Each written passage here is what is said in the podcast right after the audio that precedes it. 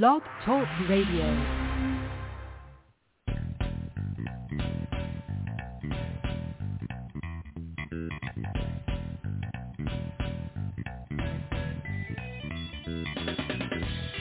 Welcome to the Football Garbage Time NFL podcast. My name is Ha Kung Wong, and I'm the editor-in-chief of Football Garbage Time. And with me, as always, is my co-host, Adam Aniba from the Burgundy and Gold Report.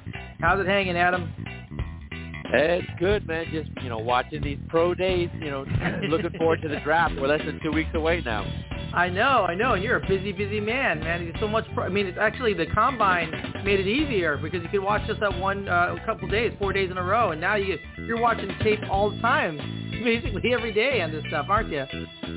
Oh, definitely. You know, the, there's no substitute for the combine though, because everything is in question. You know, Right. what what scouts got the time, who was there. So Yeah. I would rather have the combine, but this will be a unique situation. So you know, I'm just enjoying the process. But yeah, there's we we just hit 18 player cards today, so we're gonna hit 20 this week and Nice. try to get to you know close to 30 before the draft. So you know, on draft night, it'll be really cool just to you know talk about all the guys that you know. This is probably the most film I've ever watched during uh, draft season. So yeah, definitely pumped. That's going to be fantastic. Everyone should definitely check that out, by the way, at the burgundyandgoldreport.com. Fantastic content for the draft. If you're draft fans, go check it out. Hey, Adam, I got to ask you this. Did you see that entire Trevor Lawrence wedding gift fiasco thing that was going around? Yeah, I, I heard a little bit about it. Tell me more about it. Well, so uh, for those of you who don't know out there in uh, listener land, April 18th, Trevor Lawrence posted this on Twitter. He said, thank you, Jaguar fans. We really appreciate the wedding gifts and donations for charities of our choice. In addition to the donations, Marissa and I will be donating $20,000 to charities in Jacksonville. Thanks again. We hope to be part of your community soon. Wow. Okay, so anyway, the background there is that Jaguars fans were initially trying to raise money to buy a, quote, luxury toaster on Lawrence's wedding registry Right. that cost $300. But when the fundraising reached 11000 which is clearly much more than is necessary for a luxury toaster, the fans directed the money to supporting a charity that Lawrence supports. So my big question to you, Adam, is what the heck is a luxury toaster? I mean, it makes freaking toast. How luxury can a toaster possibly be? And, and you know what? kind of- It's, it's Yeah. It's it's just funny because it's going around every show that I've been like hearing about. They're Right. basically they're smart toasters. So I don't know what the range Oh. of price is, but there's Okay. these smart toasters and apparently they're unbelievable. Like you talk about like four level, five levels of like darkness, it takes that to another level. So apparently like if you're into pop tarts, things like that other than toast, it's really Right. like unbelievable. But that's as far Okay. as I know about it, and honestly, that's as far as I'll ever know because I'm good with my toaster thing. Okay, yeah, I'm, I was gonna say, you know, like, does any person ever walk into a store and say, like, you know what I really need? I really need a three hundred dollar smart toaster. I mean, I guess maybe, maybe me, maybe you. I don't know. I burn my toast all the time, so maybe I do need a smart toaster. But honestly, the the quality of the Wonder Bread I throw in there probably isn't worthy of the three hundred dollar toaster. anyway, interesting back and forth with uh, Trevor Lawrence. Hey, we got plenty to talk about today, including Alex Smith's retirement, the results of round one of the seventh annual Football Garbage Time Twitter NFL mock draft, all the hype surrounding Trey Lance, as well as both of his pro days, where all the QB's draft stock currently sits, our DIR prospect of the week, and much more. So let's get rolling.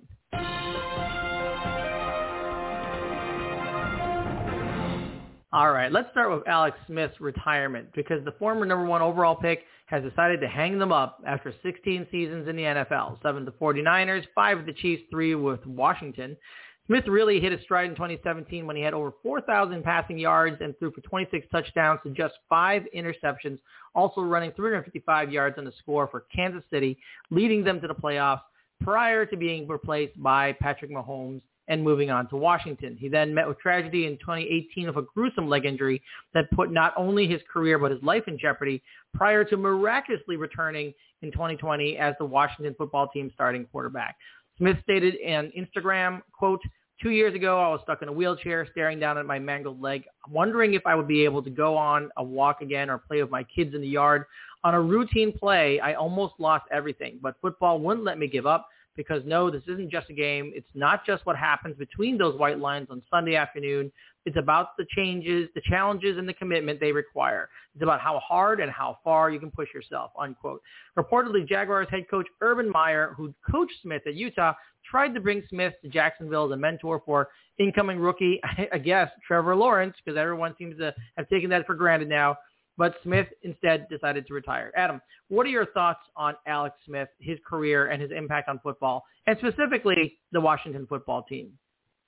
Right, and you know, of course, the the, the first discussion anytime you know a quarterback that's first overall in in that class, and even though he was you know viewed as a bust early on for you know many years, um, mm-hmm. You always look at like where is he going to fall in that Hall of Fame area? That's what I first look at. So right. 174 career games. So he went not, uh, so he had 35,000 yards and change, just under mm-hmm. 1,200 yards, 109 interceptions. So, but a 62.6 career completion uh, uh, completion average, uh, 20 mm-hmm. uh, 2,604 rushing yards, and then I look at his playoff games. Seven playoff games started, uh, 14 touchdowns, two interceptions. You look mm-hmm. at those numbers in a bubble, and you're like, wow, you know, the guy had a really good career, and you know, you start to stack him up against Young, Montana, that had those, you know, similar numbers. But the uh-huh. fact is, they played. I played anywhere from 30 to 38 games less than him. So mm. looking at all that, I think in Washington, you know, Washington definitely got him in on the tail end, regardless of the leg injury or not. I still think he was in the tail end of his career anyways. And the story really, you know, it, it morphed into, you know, a testament of just how you know much an athlete will do to keep going. And I think it, it went as far as to the point that he even you know basically forced Washington to release him because he didn't want to retire. And after basically coming to the realization that there was no real options out there, he retired. So kudos hmm. to him. And you know look into his numbers. They're you know some definitely really great numbers. But in the end, he just you know he falls in that middle of the pack kind of quarterback in our era that was on some really good Kansas City teams. So yeah, that, that, yeah. that's as, you know that's as far as I take it. Washington get him as you know the long list of quarterbacks that, that they're still trying to find that guy since you know they've won a Super Bowl. So to me, you know, as far as the career in Washington, it was just another veteran ad. But you know, kudos to him for again for uh, you know really showing you know how much an athlete can do when you know they're really forced to you know put everything they got into it. So I, I give him credit for that, and the leadership skills are undeniable. But right. you know, as far as where he'll fall in the record books, yeah, in the middle of pack kind of quarterback. Yeah, you know, I, I always kind of felt bad for Alex Smith. I mean, not because I mean he was a first overall pick, so I, I you can't feel that bad for him because there are expectations right. when you are picked that high. But I also felt bad for him because when he was with the 49ers, he was dealing with like rotating um rotating coaching staffs. So he really yes. never had a lot of consistency.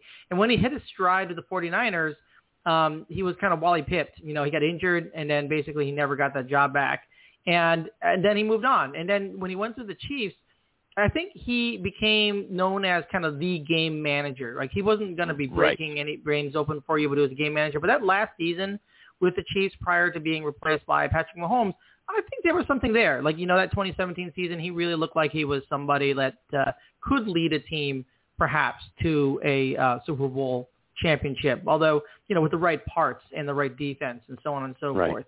Um, but yeah, it, it's interesting. I think obviously the the most memorable, unfortunately, the most memorable moment is him coming back from this injury and playing that first game in Washington, and then watching his family react to it and all this other stuff. It's just, it's a great moment in football, and it also shows how much it means to the players to be out there. I mean, I remember you know that this this has happened obviously to to many different quarterbacks, and it's hard to come back from this from a mental perspective as well as a physical perspective, and and you can just imagine what Alex Smith had to go through to get there. So, you know.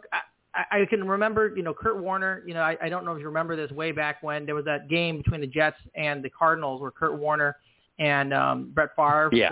believe it. I mean, it's such a crazy thing to think about. Brett Favre play for the Jets at one point, but when they were airing it out, it was like six touchdowns each, and and the last play of the game, crazy. Warner threw it over. Anquan Boldin got absolutely leveled and taken out and um, hit in the face. You know, broke like a bunch of uh, bones in his jaw, and he had that moment. You know, Kurt Warner had that moment where he said, "Wow, you know, in a split second." This is such a violent sport that um, everything can be taken away from you, and he retired. You know, soon thereafter um, you know, not immediately, but soon thereafter. And and he actually always commented that was kind of the turning point for his for him thinking about it. And you know, with Alex Smith, it happened to him. So I can imagine. Right. Know, kudos to him for making it all the way back from that. That's that's tough stuff. Um, and we'll see. We'll see what the record, what the history books will will say about him.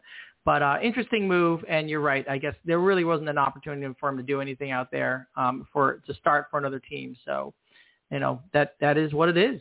And uh, on on we go. on to the next topic because we have been mock drafting. If people haven't been paying attention at hash, at hashtag FGT mock draft, the first round of the NFL draft, and we do this every year. This is the, actually the seventh annual uh, NFL mock draft that we've done over Twitter, and we're still in the middle of the second round, but we got those first round results. So here, let's talk about that for a little bit, shall we? Uh, let me. I'm going to what I'm going to do. I'm going to read off to you, um, just for the listener's sake, because I know you lived it, uh, Adam. I'm going to read off the, the five picks at a time, and I just want you to comment on them, just high level. You know, whether you think it's reasonable, these are good picks, any particular bad ones there, any particular good ones, that kind of thing. I think the first five are pretty rote, but it's interesting because the first five are quarterbacks. So we had the Jacksonville right. Jaguars and Chris Hopper of the Beer Fueled Fantasy Football Podcast drafted for them, picked Trevor Lawrence. I don't think there's any question there. I drafted for the Jets. I took Zach Wilson. There is some question there, I think, between Jeff Fields and Zach Wilson. Uh, at the number three spot, Dan Theory from Beer Fueled Fantasy Football Podcast picked Justin Fields. And, uh, and interestingly, um, we had um, Scott King from our site pick for Atlanta Falcons. He picked Trey Lance. Um, so that was very interesting to me. Uh, that uh, obviously there's some talk about what the Atlanta Falcons will do there. And then the Bengals took Kyle Pitts, and that was your pick, Adam. Uh, obviously, we have been huge man crushes on Kyle Pitts all season, all off season For long. Sure. But but tell us, what do you think about those first five picks? Yeah, you know, it's going to be quarterbacks any way, shape, or form, how you look at it. You know, if it's the order, you know, eh, the smoke out there is the 49ers and Mac Jones, and now the Fields has entered the equation. But to me, it's been Lance all along because – you know, it's funny because the pro days now they're talking about how Shanahan, how they're, you know, the match. And I, I've been saying this since the beginning. I think the trade up has always been for Lance. The pro days mm-hmm. just polarized like what he could be. So I think you kind of just flip flop. You're going to move them around. So I don't think we're going to see um, the first five, uh, the first four in a row be quarterbacks in this fashion because I think what happens is Falcons are definitely going to trade back. Um, mm-hmm. So somebody's just going to move up. So it will be a quarterback there. But I think the question is where Fields and Mac Jones going to go in that order because one of them is going to go early. One of them is probably going to slip to, you know, maybe the seven or eight area, but you're still talking about five quarterbacks in the top ten. Yeah, so unbelievable. It, it, it's absolutely crazy, and I think it, it it's not just speculation. I think right now, if you look at the Vegas odds, I think they said something like three quarterbacks is a definite, four is possible, and five is, you know, it's fifty-fifty. So wow. I think that now wow. they're talking about the line of six to seven quarterbacks total, maybe eight going in the first round because that fifth year option goodness. in the back of the, you know, first round is going to attract teams, you know, reaching on some quarterbacks. But I think just to see the way the board fell like this, it's definitely a realistic, you know, if we talked about no trades and everything, it definitely right. makes sense the way the board fell. So. Right, right. And there has been some talk about the Falcons thinking about moving on from Ryan, getting his heir apparent because Ryan, Matt Ryan obviously is, is getting up there in age and maybe he has two or three good seasons right. left. If you want to call the last couple of seasons good seasons, I don't know. Right. It depends on your perspective. but, um, you know, we'll see what happens there. So let's go on to the next five. So now at six, we have the Dolphins. Uh, Wole from the Urban Sports Scene picked Ja'Marr Chase at six for the Dolphins. At seven, we had the Detroit Lions. Scott King from our side picked Penei Sewell, the uh, offensive lineman there. For the Carolina Panthers, Chris Hopper again picked Patrick Surtain, the cornerback. And then at uh, nine, I picked for the Denver Broncos. I took Micah Parsons, the linebacker. And then 10, um, Joanne from our site picked Jaycee Horn, the cornerback for the Dallas Cowboys. So what do you think about those five picks? I, again, I think they're on the money. The only thing I'm going to say is with the Dolphins, that's been the news of the day that they're open for business to again just mm-hmm. to trade back. So that's mm-hmm. a spot for everyone's talking about Denver if they had moved up in Washington. So I think that's where you'll see another quarterback go. So you know you just move you know Surtain you know down a little farther to where Jaycee Horn went. Jaycee Horn's awesome, but I think he'll go a little you know a couple picks after that. It's crazy to see you know Micah Parsons to think that they're gonna you know he's gonna get formed over in um uh in Denver with what they have over there with with Chubb and Miller. I don't know. That's kind of like a gluttony of riches and it sounds great and you know as a Washington fan we saw what they did, but I just don't see Elway doing that. So I think that he'll probably go another direction. They've you know they stacked with Jeudy last year or anything. I wonder if they will try to move up a couple slots uh, to get their quarterback. But man, the way yep. it's fallen right here, again, realistic board. I really think that if you you don't have trades, you don't have anything, this list looks real. You know, I think this could definitely be the way it falls. Yeah, and that's always I think that's the tough part with the Broncos um, in particular because if you're sitting at nine and you see four quarterbacks off the board in the first four, right. there's a question. It becomes a little bit of a question mark. I mean, do you really do if you trade up? Who are you taking? Are you taking? Are you trading up for Mac Jones? Um, in our draft, actually, I could have taken Mac Jones at nine, right. and and it was kind of an interesting thought process that do I do that or do I wait for that second level? And I and, and just you know, spoiler alert to Kyle Trask in the second round um, and you know, and see let's see how that turns out. But that being said, it is it's a sticky situation because if they really want to get a guy they can count on, I feel like they got to move up pretty significantly. Right. And, they, and I don't know well, where you, you go. About it also, well, the Yeah. thing is also you think about it when you're talking about if a quarterback can flip there, even another position, like if they're saying, let's say Ja'Marr Chase drops a little bit, you know, Yeah. to go up for a couple splits, you know, that's like a, they'll probably give a third, maybe a fifth. They, so of course, you know, they, they would be silly to do not do that. So I think you're going to see more trades in the top 15, 20 picks than we've seen in the last five years. So that makes Wow. me look Wow. forward to this the most, to be honest with you. We've already That's we're, we're going to be seeing more trades before even draft night. That's what's crazy. Teams are not going to wait for the board to fall. The Dolphins, I'm, uh, you know, it's not just the smoke. Number six pick that'll be traded before draft night. Wow, that will be you know that's what I love about this. I, I I can't wait to see what kind of trades get pulled off in order to really really mess with this entire draft because that, there's a lot of great opportunities here for teams to get better, but there is certainly a lot of need for quarterbacks. All right, let's go to the next five here. So at number 11 we have the New York Giants. Joanne selected the Devon, uh, DeVonta Smith, the wide receiver. At uh, 12, the Philadelphia Eagles. Chris Hopper selects Greg Newsome. Greg Newsome, the cornerback. At number 13 for the Los Angeles Chargers, Wole, again from the Urban Sports Scene, selected Alijah Vera-Tucker, defensive lineman. At 14, Ma- Dan Theory from the Beer Fueled Fantasy Football Podcast picked Mac Jones. Um, perhaps surprisingly, Mac Jones for the Minnesota Vikings. And then at 15, uh, Ryan Whitfield came back and took Jaylen Waddle for those Patriots. So what do you think about those five? Yeah, you know the one that stands out, of course, is Mac Jones. No way, all, those five are all going to go within the top ten. But other than that, you know the one that, as a as a Washington fan, it's that DeVonta Smith going to the Giants. He's one of the guys that I thought could even slip farther, but you're talking about a quarterback that I came in, I was down on, and he's I think struggled with a you know with injuries and just a lot of issues, especially with his running back. Full strength, you know, they added Golladay. I think with Right. what they have going over there, you know, DeVonta Smith scary, but I got to give Chris Hopper credit for that pick for Greg Newsome because I'll be honest with you, I I watched a little of him, but then after I saw the pro day. I watched more film and I was blown away. Greg Newsome, man, he might even go ahead of Horn, which is crazy. Wow. As, as good as Horn is, um, Greg Newsome, he's a bigger corner. He's he the way he plays, I think you can move him all over the field. So that's a great pick. Um, Wole with the with the Tucker pick, solid. I agree because he can he can slide inside. I think the team will try him outside first, but you know he can play either. Um, Jaylen Waddle with the Patriots, great value. Again, I see them as you know a, a team that's moving up, but yeah, definitely solid picks. Yep. All right. So let's go to the next five. We have number 16, the Arizona Cardinals. We had Dan Theory taking Caleb Farley, the cornerback. At 17 for the Las Vegas Raiders, Joanne takes Jeremiah Owusu-Koramoah, the linebacker out of Notre Dame. At 18, we had Wole taking Jaelan Phillips for the Miami Dolphins. At 19, Adam, you step back in. You got Zaven Collins. I know how excited you were to get him, the linebacker. And at Yes. 20, Chris Hopper takes Rashawn Slater, the offensive lineman for the Chicago Bears. So what do you think about those five?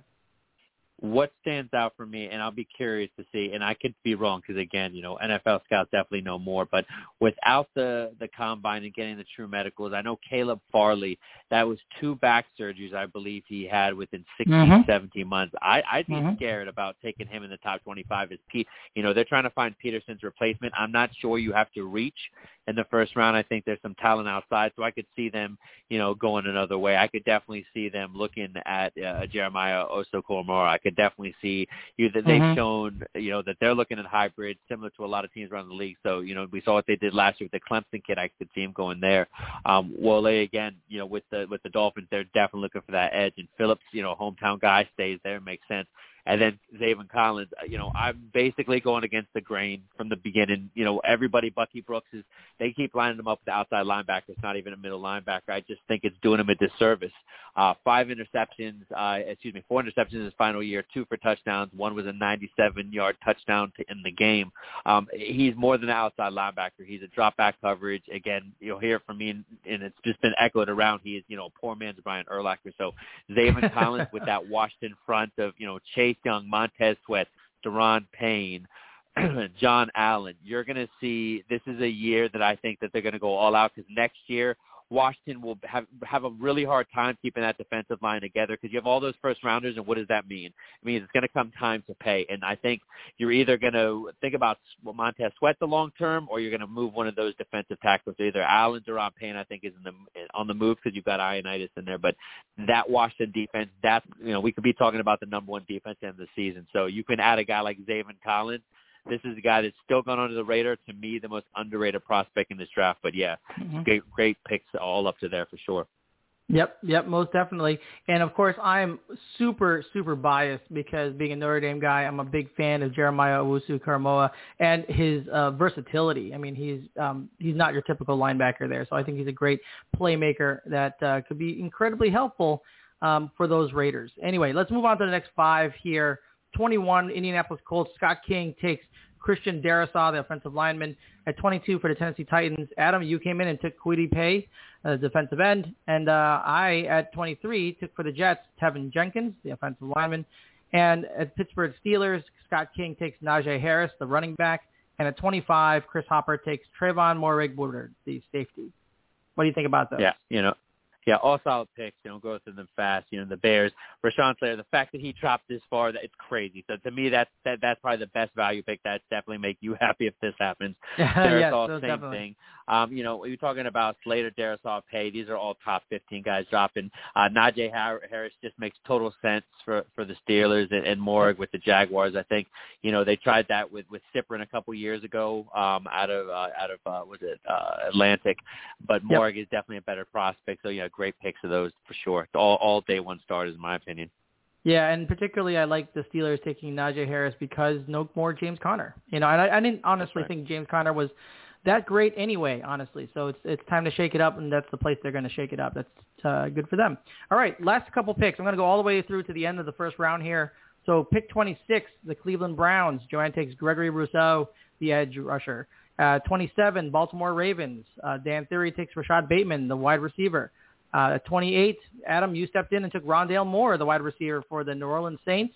At 29, Dan Theory took Elijah Moore, the wide receiver for the Green Bay Packers. At 30, Joanne takes Travis Etienne, the running back of LSU, for the uh, Buffalo Bills. And at 31, um, I stepped in and took Jayson Oweh, the edge rusher for the Kansas City Chiefs. And then Scott King capped it off for the Tampa Bay Buccaneers, taking Levi Onwuzurike. Oh, man, I can't pronounce his last name. Onwuzurike, uh, the defensive tackle. So what do you think about those uh, seven picks there? Yeah, I definitely see it. I, I definitely see towards the end of round one, there's going to be a run on receivers. Like Bateman, I see going earlier, but you know Moore with the you know durability questions, he could definitely slip. Elijah Moore is a stud, but you know that's right, really in the range. And same with you know Travis Etienne. It's it's it, it'll be interesting to see if Pittsburgh if they go the direction uh, with the Alabama kid or him because Etienne is yeah. viewed as probably the top back in this draft just because he can I do love more. Etienne. Because yeah.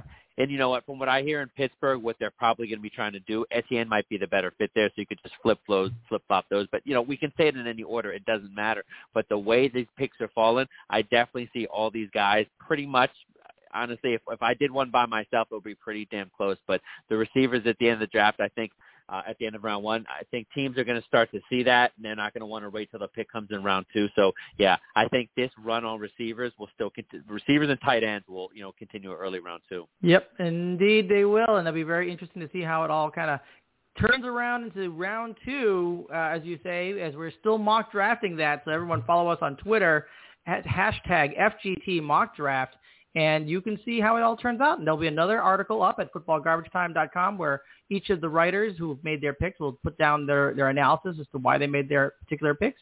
And of course, we'll talk about it on our podcast. So we'll get it all broken down before you get to that draft. It'll be tons of fun. Hey, listen, since we're talking about all this draft stuff, let's talk about Trey Lance just really quick here because he had two pro days and there's been a lot of hype about him recently.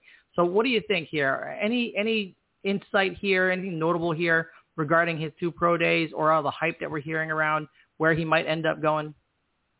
Well, you know, as far as the, the the second pro day, you could tell there was definitely an effort to you know work on some of the issues that he was being labeled with. It was, was you know deep ball, you know between the hash marks, you know you know the quick passes. But he showed it today, and he really he ripped them off. But in my opinion, it just shows that he's working on his craft, and I think it's good TV. It's good TV for fans out there because they get Mhm. to see, especially with someone like Lance who really does not have that many games. Um, Right. But I think what it did is you just see the whole body of work, the way he carries himself, everything. I, you know, people will disagree, but I just see way more upside on him, long-term upside over Mac Jones and Fields. I see Fields and Mhm. Jones could probably maybe have early success. You know that I think that they're a little more uh, all around as far as in the passing game. But I think when Lance gets it within you know two years to three years, even if he's playing in the in, in those first couple of years, I think he's just such a really good quarterback. We talk about Russell Wilson, and I'm not really comparing him, but I'm thinking of the same idea when Russell Wilson came in the league and some of the things that he could do well, which is you know uh, move around and create. Um, time for himself, and that's something nice. Everyone's talking about Lance rushing, you know, uh, trucking people over. I think what we'll see him do is actually run to create yards. Because I've, you know, heard a lot of what his coaches have said, a lot of what his team is talking about, what kind of quarterback he wants to be. So I think what we're seeing with Lance, I'll keep coming back to it. He fits Kyle Shanahan's system to a T, and I think with Right. that, you have the option if you keep Garoppolo to you know slowly move him in. But if you want to bring him, start him in right away. You could do that RG3 offense. It's really easy. A lot of zone read stuff. They'll have the running backs and receivers. Deebo Samuel is a perfect, you know, Pierre Garcon kind of guy to have like they had when he was in Washington. So yeah, Lance in San Francisco. I just think it, it just makes so much sense. Yeah, let me ask you this question really quick because I do want to give you some time for the DIR prospect of the week. But, you know, we haven't talked about Zach Wilson today. And um, obviously because he's probably going to go to the Jets. But that being said, not from the Jets perspective, but you personally, if you were picking for your team, you're building around a quarterback, would it be Zach Wilson or Trey Lance? Um, huh, it's, a, it's a tough one. Um, I, I've watched both of them in and out. It really depends what you're you're you're trying to do. And Mhm. I think if you're the Jets, I think Wilson just makes the most sense because you see what they're building over there with the receivers, those big boys. You know, Corey Davis, Mims. Yep. You know, they- they're going to continue to you know, and I I think Etienne is a perfect fit over there. So I think what they have going over there, Wilson just makes perfect sense. So when we talk about Lance, it's about fit. And I, as good as Lance is, I cannot tell you that he would fit all the teams in the top ten. I can say Right. that about Lawrence and Wilson. So that that's Yep. where that's where the difference is fit. So um, to me, it's a no-brainer. It's Wilson all day. But as far as at the end of their careers, Lance could end up having the better career. But I, Right. I would roll the dice um, um, way more quicker on Wilson. I just I just like his upside and all his all-around game already. Yeah, just watching him just makes me excited to watch football. That's the one thing I say, say about him. It could be crash and burn, but I just I think he's an exciting player to watch as well. And, and New York, the Jets definitely need some excitement. So let's uh, hey, you know what time it is?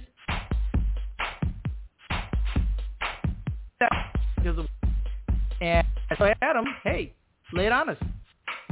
All right. Uh, this week we have, you know, I'm looking at some of the later round guys. We get close to the draft, and you know, everyone wants to talk about some of the big names, Jaycee Horn, you know, uh, Surtain. But you know, I like to look at some of the undrafted guys, so we can get a, you know, just a clue when we hear that who's this guy.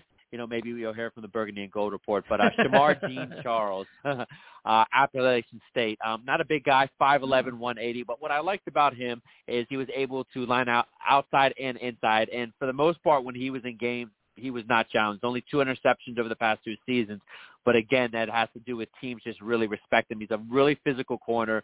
Um, he doesn't have that ideal height like we're talking about the Pat the, the Surtains and the horns of this draft.